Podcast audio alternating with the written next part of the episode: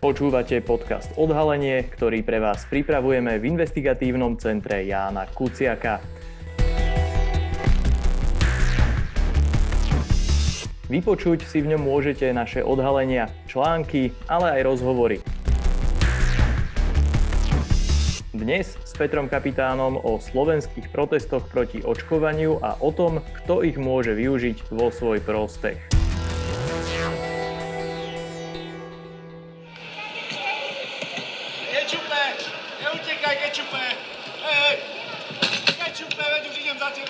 Toto je autentický záznam agresívnych demonstrantov, ktorí na kameramana HN televízie vykrikovali krátko potom, ako mu obliali kameru kečupom. Nebol to prvý prípad, pri ktorom demonstranti proti očkovaniu napadli mediálne štáby sledujúce priebeh protestných zhromaždení. ICEK v spolupráci s portálom infosecurity.sk analyzovalo, kto tieto protesty inicioval, aké informácie a dezinformácie na aktivizáciu využil a aké ciele jednotliví aktéry sledovali. Zistili sme, že za veľkou časťou aktivizácie stojí malá armáda anonymných stránok na Facebooku, no ich úspech by nebol možný bez politickej podpory. Bližšie sa o týchto zisteniach porozprávame s Petrom Dubovcím, analytikom portálu infosecurity.sk. Dobrý deň. Dobrý deň, prajem. Na začiatok e, taká všeobecná otázka. Ako ste vnímali protestné zhromaždenia proti očkovaniu a pandemickým opatreniam, ktoré Slovensko počas leta zažilo? Samotné protesty, ktoré sa realizovali počas júla, v podstate aj na začiatku augusta doteraz vnímam ako, e, dá sa povedať, jednu z veľmi kritických situácií roku 2021, e, ale nielen tohto roku, v podstate aj celého priebehu samotnej pandémie, netreba ich vnímať len ako nejakú samostatnú etapu, ktorú sme zažili. Práve naopak ide o výsledok v skutku dlhodobého procesu nejakej tej kultivácie spoločenských nálad, či už v režii politikov alebo iných, iných antisystémových aktérov, či či médií alebo bežných uh, facebookových stránok s problematickým obsahom. No a v podstate naozaj v prípade samotných protestov sa ukázalo to, kedy tá alternatívna realita, ktorá vzniká práve v tom neregulovanom prostredí sociálnych sietí sa prenesie do tej reality, do tej životnej reality, ktorú poznáme. Vy sa vo svojej mm, pracovnej činnosti primárne zaoberáte dezinformáciami, hoaxami, lžami na internete a tak ďalej. Čo vám vaše bádanie pre, teda prezrádza o týchto protestoch? Akým spôsobom eh, by ste vedeli z vášho uhla pohľadu zaramcovať to, čo sa tu v lete dialo? Je to práve to, že ide o naozaj dlhý proces, ktorý teraz vyeskaloval v tento výsledok a samozrejme ešte aj ďalšie protesty nás pravdepodobne budú čakať, pri najmenšom ten protest pred ústavným súdom v Košiciach z 1. septembra. A tak ako som hovoril, naozaj ide o tú reflexiu alebo jednoducho ten prechod od virtuálnej reality, kde sa naozaj zmývajú tie hm, rozdiely povedzme medzi faktom a názorom, medzi pravdou a nejakou fikciou, medzi realitou a nejakými povedzme ďalšími jej alternatívnymi verziami. A jednoducho tu práve v rámci protestov vidíme to, ako na jednej strane politici dokážu vytvoriť tú samotnú atmosféru, v podstate od začiatku pandémie, ale na druhej strane tu vidíme aj to, ako sa to, alebo ako na to dokážu zareagovať samotní občania a následne ako to dokážu už využiť uh, politici. Predovšetkým SNS v tomto prípade, to, oni sú asi naozaj uh, ideálny príklad toho, o čom hovorím. Vy ste sa dotkli viacerých vecí v rámci e, tejto odpovede. Spomenuli ste ten pripravovaný protest e, pred ústavným súdom. Vy na deň výročia ústavy Slovenskej republiky, čo je asi trochu príznačné pre samotný charakter týchto protestov. Poďme sa teda, teda pozrieť trochu bližšie na to, e, prepojenie protestujúcich a politikov. To bola jedna z častí, ktorej, ktorej ste sa venovali v rámci celej tejto analýzy, tej komunikácie a tých hoaxov. Asi vo všeobecnosti, na čo ste teda prišli? Je tam, je tam zjavné prepojenie tých skupín, ktoré organizovali tie protesty a aktívnych fungujúcich politikov? Určite ten protest 1. septembra má svoj, má svoj symbolický význam a v podstate sa na ňom veľmi dobre ukazuje aj tá spolupráca, povedzme, aktérov, ktorí boli už predtým antisystémoví, alebo tak sme ich vnímali, alebo strán, ktoré týmto smerom v podstate smerujú. A po tretíkrát poviem smer, ale ide predovšetkým o stranu smer SD. To prepojenie sa v podstate možno ani tak neukazuje v nejakých priamých indíciách, v podstate aj v samotnom článku alebo v tej samotnej analýze sú uvedené vyjadrenia majiteľov alebo povedzme adminov týchto facebookových stránok, ktoré sa jednoducho nepriznávajú nejakej priamej spolupráci so samotnými politikmi. Ono tá spolupráca sa ukazuje predovšetkým v tej nepriamejšej rovine, možno práve v rovine názorov jednoducho vzdielaní povedzme podobných uh, narratívov, dá sa povedať aj uh, podobných víziev, podobných falošných príbehov, podobných dezinformácií uh, a tak ďalej a tak ďalej. Uh, dôležité je v podstate spomenúť to, uh, že v tomto kontexte nie je jednotná ani povedzme tá samotná politická scéna. Uh, tá priama účasť povedzme na vyzývaní alebo na pozývaní k účasti na uh, samotných protestoch bola predovšetkým v režii uh, tých politických subjektov, ktoré by sme v súčasnosti mohli označiť uh, možno podľa preferencií alebo jednoducho prieskumov, prieskumov verejnej mienky za menej úspešné alebo menej perspektívne. Teda predovšetkým, teda predovšetkým LSNS, taktiež Slovenské hnutie obrody alebo život národná strana. To sú jednoducho politické subjekty, ktoré sa musia takýmto spôsobom z toho pragmatického a politického hľadiska nejakým, nejakým spôsobom ukazovať aj takto na verejnosti v občanov práve prostredníctvom svojej priamej angažovanosti v týchto protestoch. No a na druhej strane môžeme hovoriť práve o politických subjektoch, ktoré vytvárajú práve tú spoločenskú atmosféru, tie spoločenské nálady. Tým pádom svojím spôsobom aj nabádajú k účasti na týchto protestoch, ale práve nepriamo, nepriamo práve šírením narratívov, ktoré jednoducho pasujú do toho rámca. V tomto prípade, či už hovoríme o republike, alebo o strane Smer SD, v niektorých momentoch aj hlas SD, sú to politické subjekty, ktorých ktorých aktivity sa počas protestov v podstate do značnej miery menili. Dá sa povedať, že tým postupným priebehom sa stále viac a viac začali sústredovať práve už na ten spomínaný protest uh, 1. septembra. Ozaj vysoké čísla interakcií dos, dosahovali v tom momente práve príspevky Milana Ohríka alebo Roberta Fica v podstate o tej ich pomyselnej spolupráci pri organizovaní uh, týchto protestov. Samozrejme v posledných dňoch uh, sa Robert Fico už trošku od toho dištancuje od tej samotnej spolupráce. Aby som to zrekapituloval ozaj v skratke, uh, tá aktivita politických subjektov sa uišila priamo sa zúčastňovali práve SNS, SHO a taktiež Život národná strana. Republika možno do nejakej polovičky tých samotných protestov sa zúčastňovala, alebo možno aj priamejšie motivovala, vyzývala povedzme k účasti na samotných protestoch, predovšetkým čo sa týka protestu pred Národnou radou z 23. a 24. júla, ak si, ak si správne pamätám.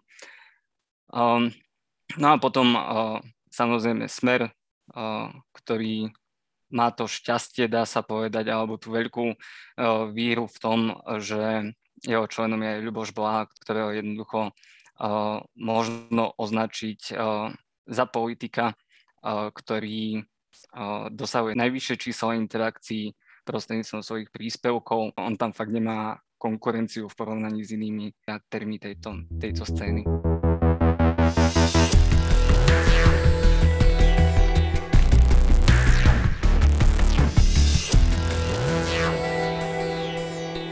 Rozhodne fanúšikové Ľuboša Blahu sú určite najaktívnejší a asi najviditeľnejší v rámci sociálnych sietí alebo teda v rámci jeho facebookového profilu. Ešte jedna vec, eh, nad ktorou som rozmýšľal počas toho, ako ste rozprávali, je, či existuje nejaké priame spojenie tých, eh, dajme tomu, iniciačných stránok alebo tých eh, skupín, ktoré vlastne aktivizovali ľudí na základe nejakého odporu voči očkovaniu a politikov. Teda, že či sú, tie, či sú tie stránky priamo spojené, alebo skôr to z toho, čo sa vám podarilo zistiť, vyzerá tak, ako keby sa politici iba až následne pridali vlastne k takej nejakej kvázi občianskej vlne odporu voči očkovaniu.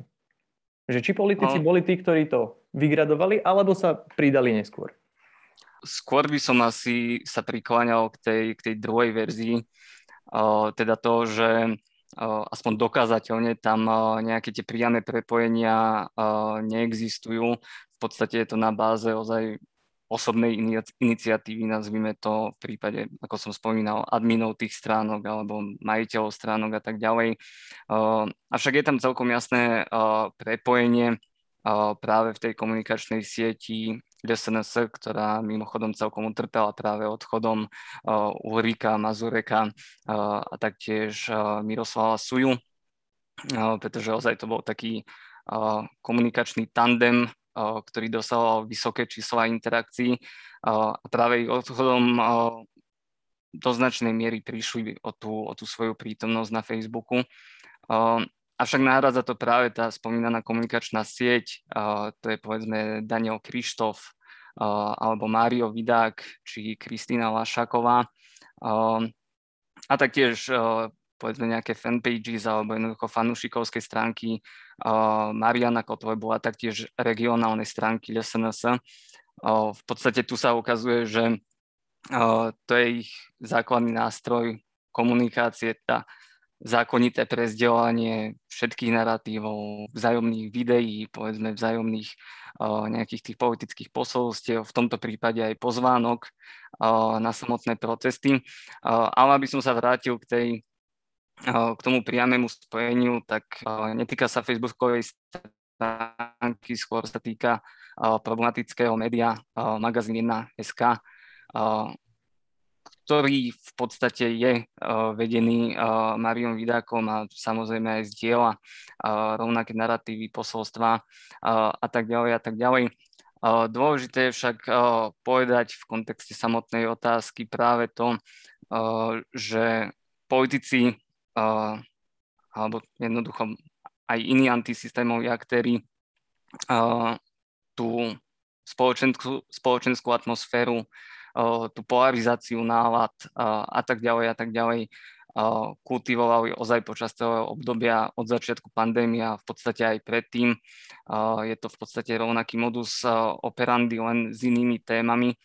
Ale áno, v podstate na jednej strane vytvorili tú samotnú atmosféru, motivovali ľudí alebo povedzme nejaké tie občianske iniciatívy v odzokách k tomu, aby boli aktívne ale na druhej strane, keď sa ukázalo, že je o to záujem ľudí, že vedia povedzme na tom získať nejaké tie politické body, jednoducho politický kapitál, preferencie a tak ďalej, tak na tú vlnu možno spätne naskočili a v podstate ďalej ju aj, ďalej ju aj nejakým spôsobom motivovali.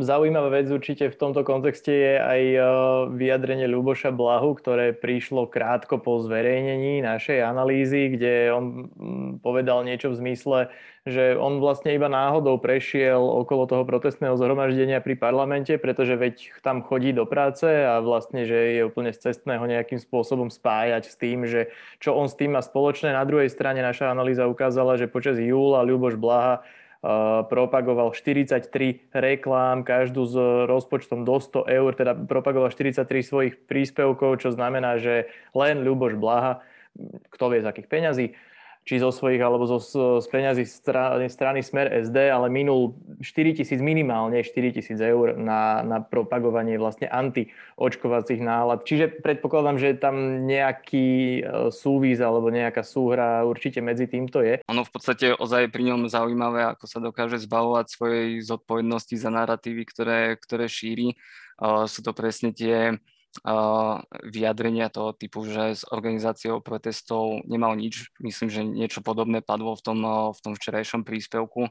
Pritom ani v tom samotnom, tom našom článku nič také napísané nebolo čo už v podstate využíva asi aj ten predpoklad toho, že väčšina jeho čitateľov alebo tých užívateľov na Facebooku, ktorí tam sú, si ten samotný článok alebo tú samotnú analýzu neprečítajú. Možno ešte k tým štatistikám mimo reklám, ono tá aspoň nepriama zodpovednosť sa ukazuje aj v prípade povedzme protestov na hraniciach. Myslím, že tam ich bolo iba za obdobie nejakých desati, desiatich dní dokázal Ľuboš uh, publikovať asi 11 príspevkov, ktoré sa tomu, alebo tejto téme, teda téme zvyšovania tej kontroly na hraniciach možnej karantény a tak ďalej a tak ďalej. Jednoducho venoval tomu 11 príspevkov a určite to neboli príspevky, ktoré by tieto, tieto zmeny vítali. A práve naopak tiež boli plné rôznych jednak konšpiračných, jednak aj dezinformačných alebo inak problematických narratívov. A v podstate ukazuje to znova raz jeho silu, lebo ak si správne pamätám, tak len prostredníctvom týchto 11 príspevkov dokázal vyťažiť približne 150 tisíc interakcií za 10 dní približne, čo je naozaj celkom solidné číslo na slovenské pomery na Facebooku.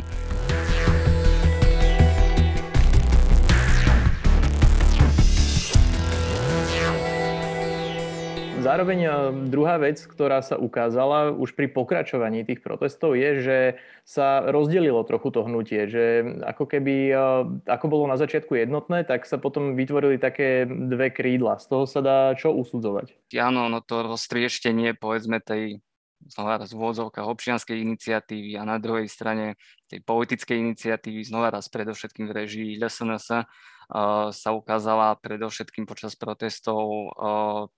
a 7. augusta, ktoré sa jednak konali na jednom mieste pred prezidentským palácom a druhé miesto konania bol úrad vlády alebo pred úradom vlády Slovenskej republiky. A tam sa to naozaj dobre ukázalo, to rozdelenie a to, že na jednej strane ide naozaj o, dá sa povedať, úprimné občianské snahy, povedzme, vyjadriť svoj názor.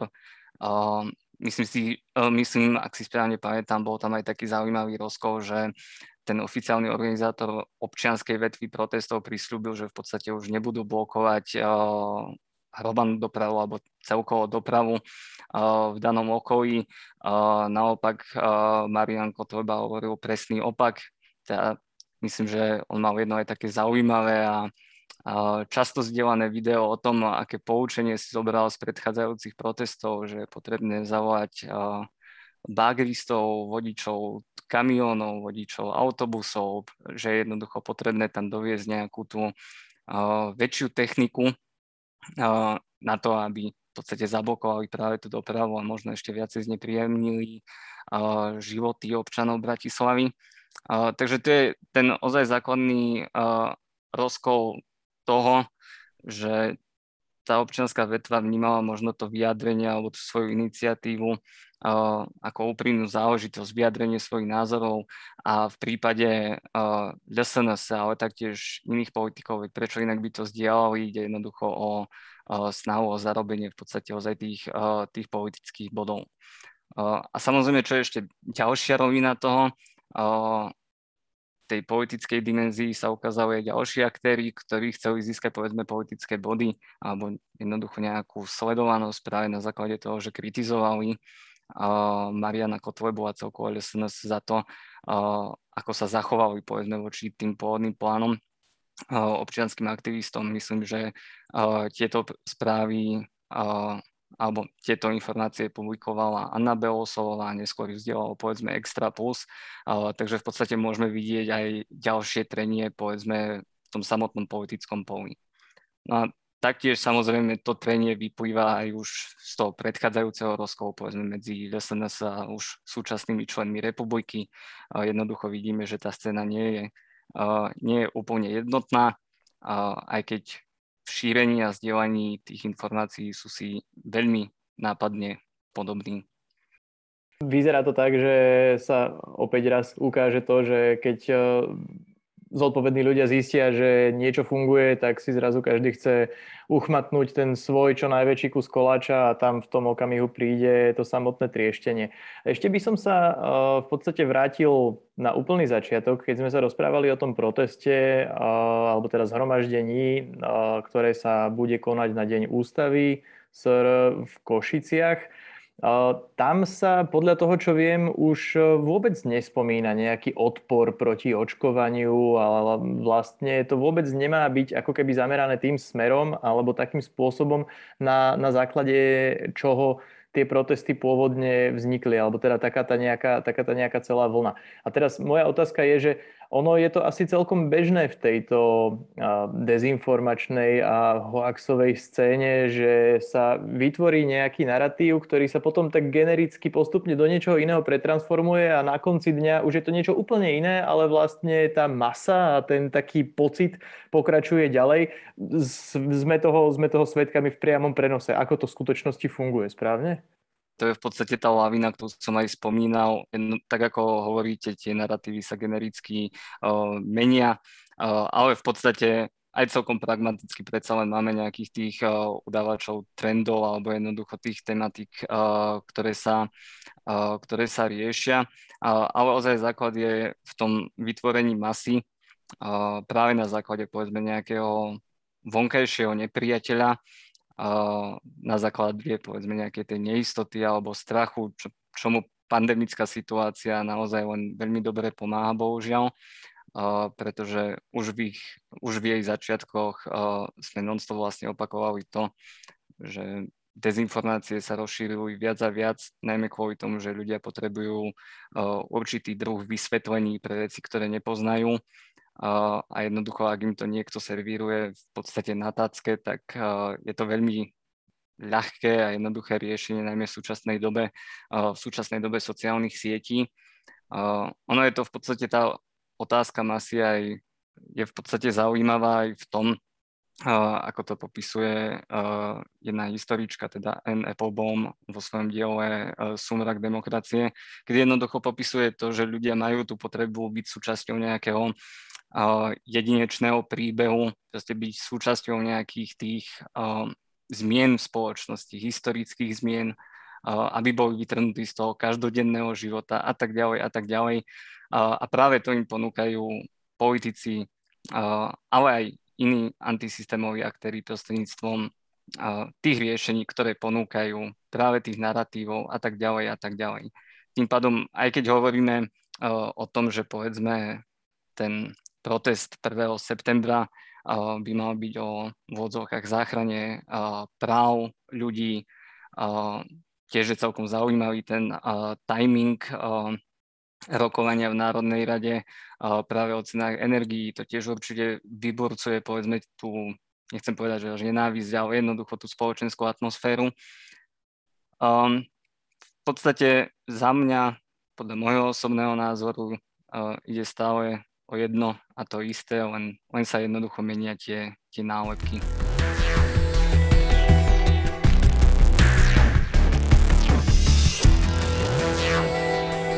Skúsme si ešte na záver v krátkosti zosumarizovať alebo, alebo zovšeobecniť to, akým spôsobom vlastne nechcem povedať, že vznikajú hoaxy a dezinformácie, to je asi až príliš široké, ale dajme tomu, ako vznikli, alebo čo sú tie najzásadnejšie dezinformácie, ktoré v súčasnosti rámcujú diskusiu o očkovaní a pandémii a ktoré aj vlastne prispeli k tomu, že sa že sa dokázala takýmto spôsobom aktivizovať eh, tá časť obyvateľstva, ktorá bola na týchto rôznych eh, podujatiach.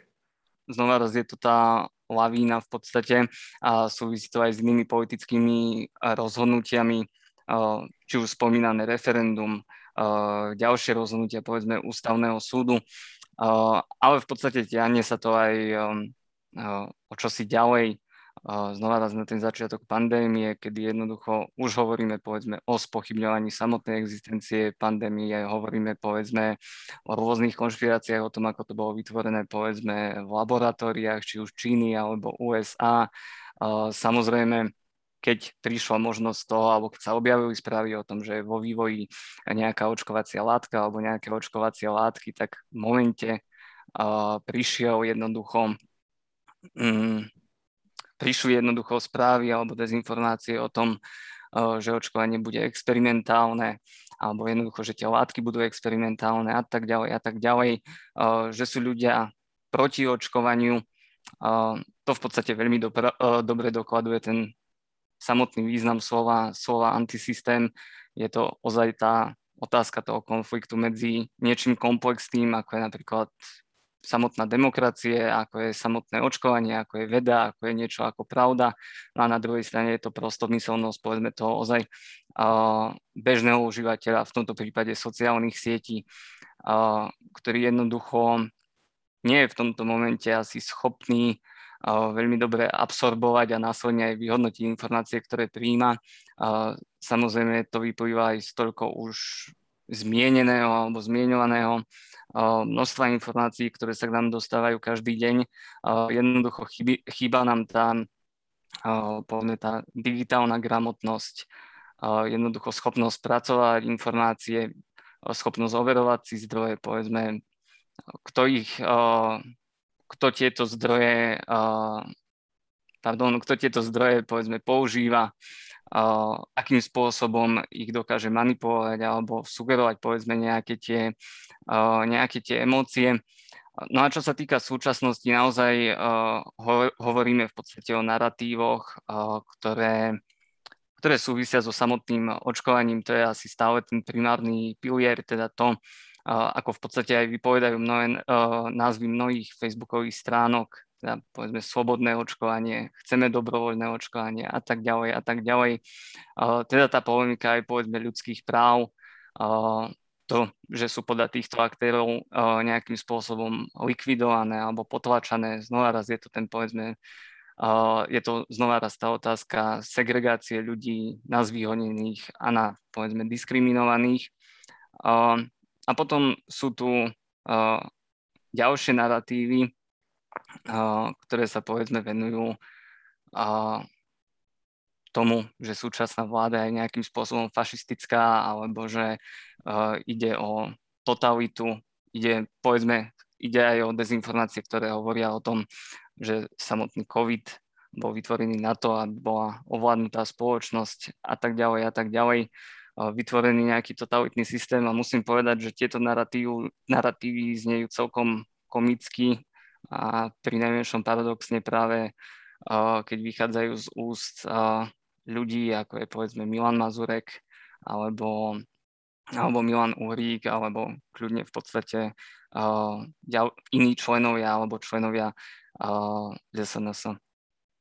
Len no, pre istotu, aby sme nemali pocit, že sme nejaký super výnimočný na Slovensku, toto nie je uh, len čisto slovenská záležitosť. Predpokladám, že takéto hnutia, myšlienky a tak, tak sú rozšírené po celom svete, že to nie je len niečo, čo funguje u nás, ale jednoducho s takýmito problémami sa asi uh, borí svet aj, dajme tomu, na tom vyspelejšom západe, možno digitálne gramotnejšom. Jednoducho je to taký celosvetový fenomén. Je to určite celosvetový fenomén. Tieto správy v podstate zachycujeme nielen, teda zachytávame nielen z prostredia nášho alebo strednej Európy, ale podobné správy či už z Francúzska, z Veľkej Británie, Nemecka, ale aj Spojených štátov amerických, kde boli rozsiahle protesty práve ohľadom povedzme rúšok, jednoducho slobody, práv a tak ďalej. Jednoducho tieto narratívy sa non-stop opakujú. Uh, a v podstate veľmi dobre uh, o nich informujú rôzne pochybné médiá alebo zdroje naprieč, uh, naprieč, naprieč celým svetom a stávajú sa naozaj takou akoby muníciou, uh, ktorú v podstate v niektorých prípadoch preberajú práve aj naši aktéry, ktorí ako celok, ako dezinformačná scéna sú celkom ochotní preberať tieto narratívy a v podstate na nich získavať uh, jednak sledovanosť a jednak aj povedzme zisky z reklam v niektorých prípadoch a tak ďalej. Na záver tá úplne najťažšia otázka, ktorú si dokážete predstaviť. A dá sa s tým nejako bojovať? Alebo ako sa má človek zachovať, keď sa stretne. V online priestore to asi nemá zmysel diskutovať, zapájať sa do tých diskusí, skúšať, vysvetľovať. Tam jednoducho nemáte, nemáte asi veľkú šancu niekoho presvedčiť o tom, že možno to nedáva úplne zmysel, čomu verí alebo o čom je presvedčený, ale existuje nejaký návod alebo nejaký spôsob, ako uh, vysvetliť ľuďom, ktorí uh, veria očividným nezmyslom, že možno, že to ich presvedčenie nie je správne? No, tak ako hovoríte, ono v tom internetovom priestore vďaka anonimite to asi veľký zmysel nemá, nie je to také osobné, nie je tam ten kontakt a chyba v podstate aj tá samotná empatia medzi ľuďmi ako niečo prirodzené, ale to prirodzené je v podstate zmazané v tom virtuálnom priestore. A čo sa týka nejakého návodu, uh, ono asi v prvom rade pevné nervy a veľa trpezlivosti. Ale na jednej strane, ak sa bavíme o tej individuálnej rovine, hlavne to smerovať k otázke prečo a postupne sa v podstate pýtať na tie jednotlivé argumenty, ktoré prichádzajú. Snažiť sa možno komunikovať empaticky, ale znova raz to súvisí, s tým, aby mal človek veľmi pevné nervy pretože častokrát tieto argumenty samozrejme idú mimo faktov, idú mimo nejakej racionality alebo racionálneho dokazovania. No a samozrejme potom sú tu, mm, dá sa povedať, systémové otázky, teda znova raz vzdelávanie, predovšetkým v tomto by som povedal, že zaostávame a tým nemyslím, že zaostávame teraz povedzme proti, oproti západu, ale jednoducho vo všeobecnosti zaostávame vo vzdelávaní, ktorému chýbajú práve tie atribúty, ktoré, sa, ktoré by sa venovali tomu, nazvem to digitálnemu občianstvu, jednoducho vzdelávania ľudí podľa potrieb 21. storočia. Ale samozrejme to sa týka povedzme tej novej alebo mladšej generácie a aj v podstate v rámci viacerých prieskumov sa ukazuje práve predovšetkým to, že zraditeľnou skupinou sú práve starší ľudia, takže to je znova raz uh, otázka celoživotného vzdelávania.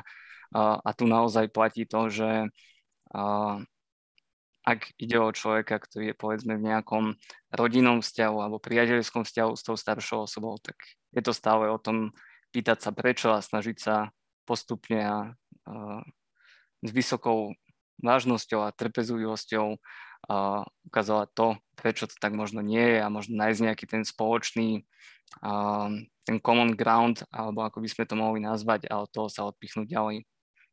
O hoaxoch, dezinformáciách, o slovenských protestoch proti očkovaniu a o tom, kto ich môže využiť vo svoj prospech, sme sa dnes rozprávali s Petrom Dubocim, analytikom portálu infosecurity.sk. Ďakujeme. Ďakujem pekne.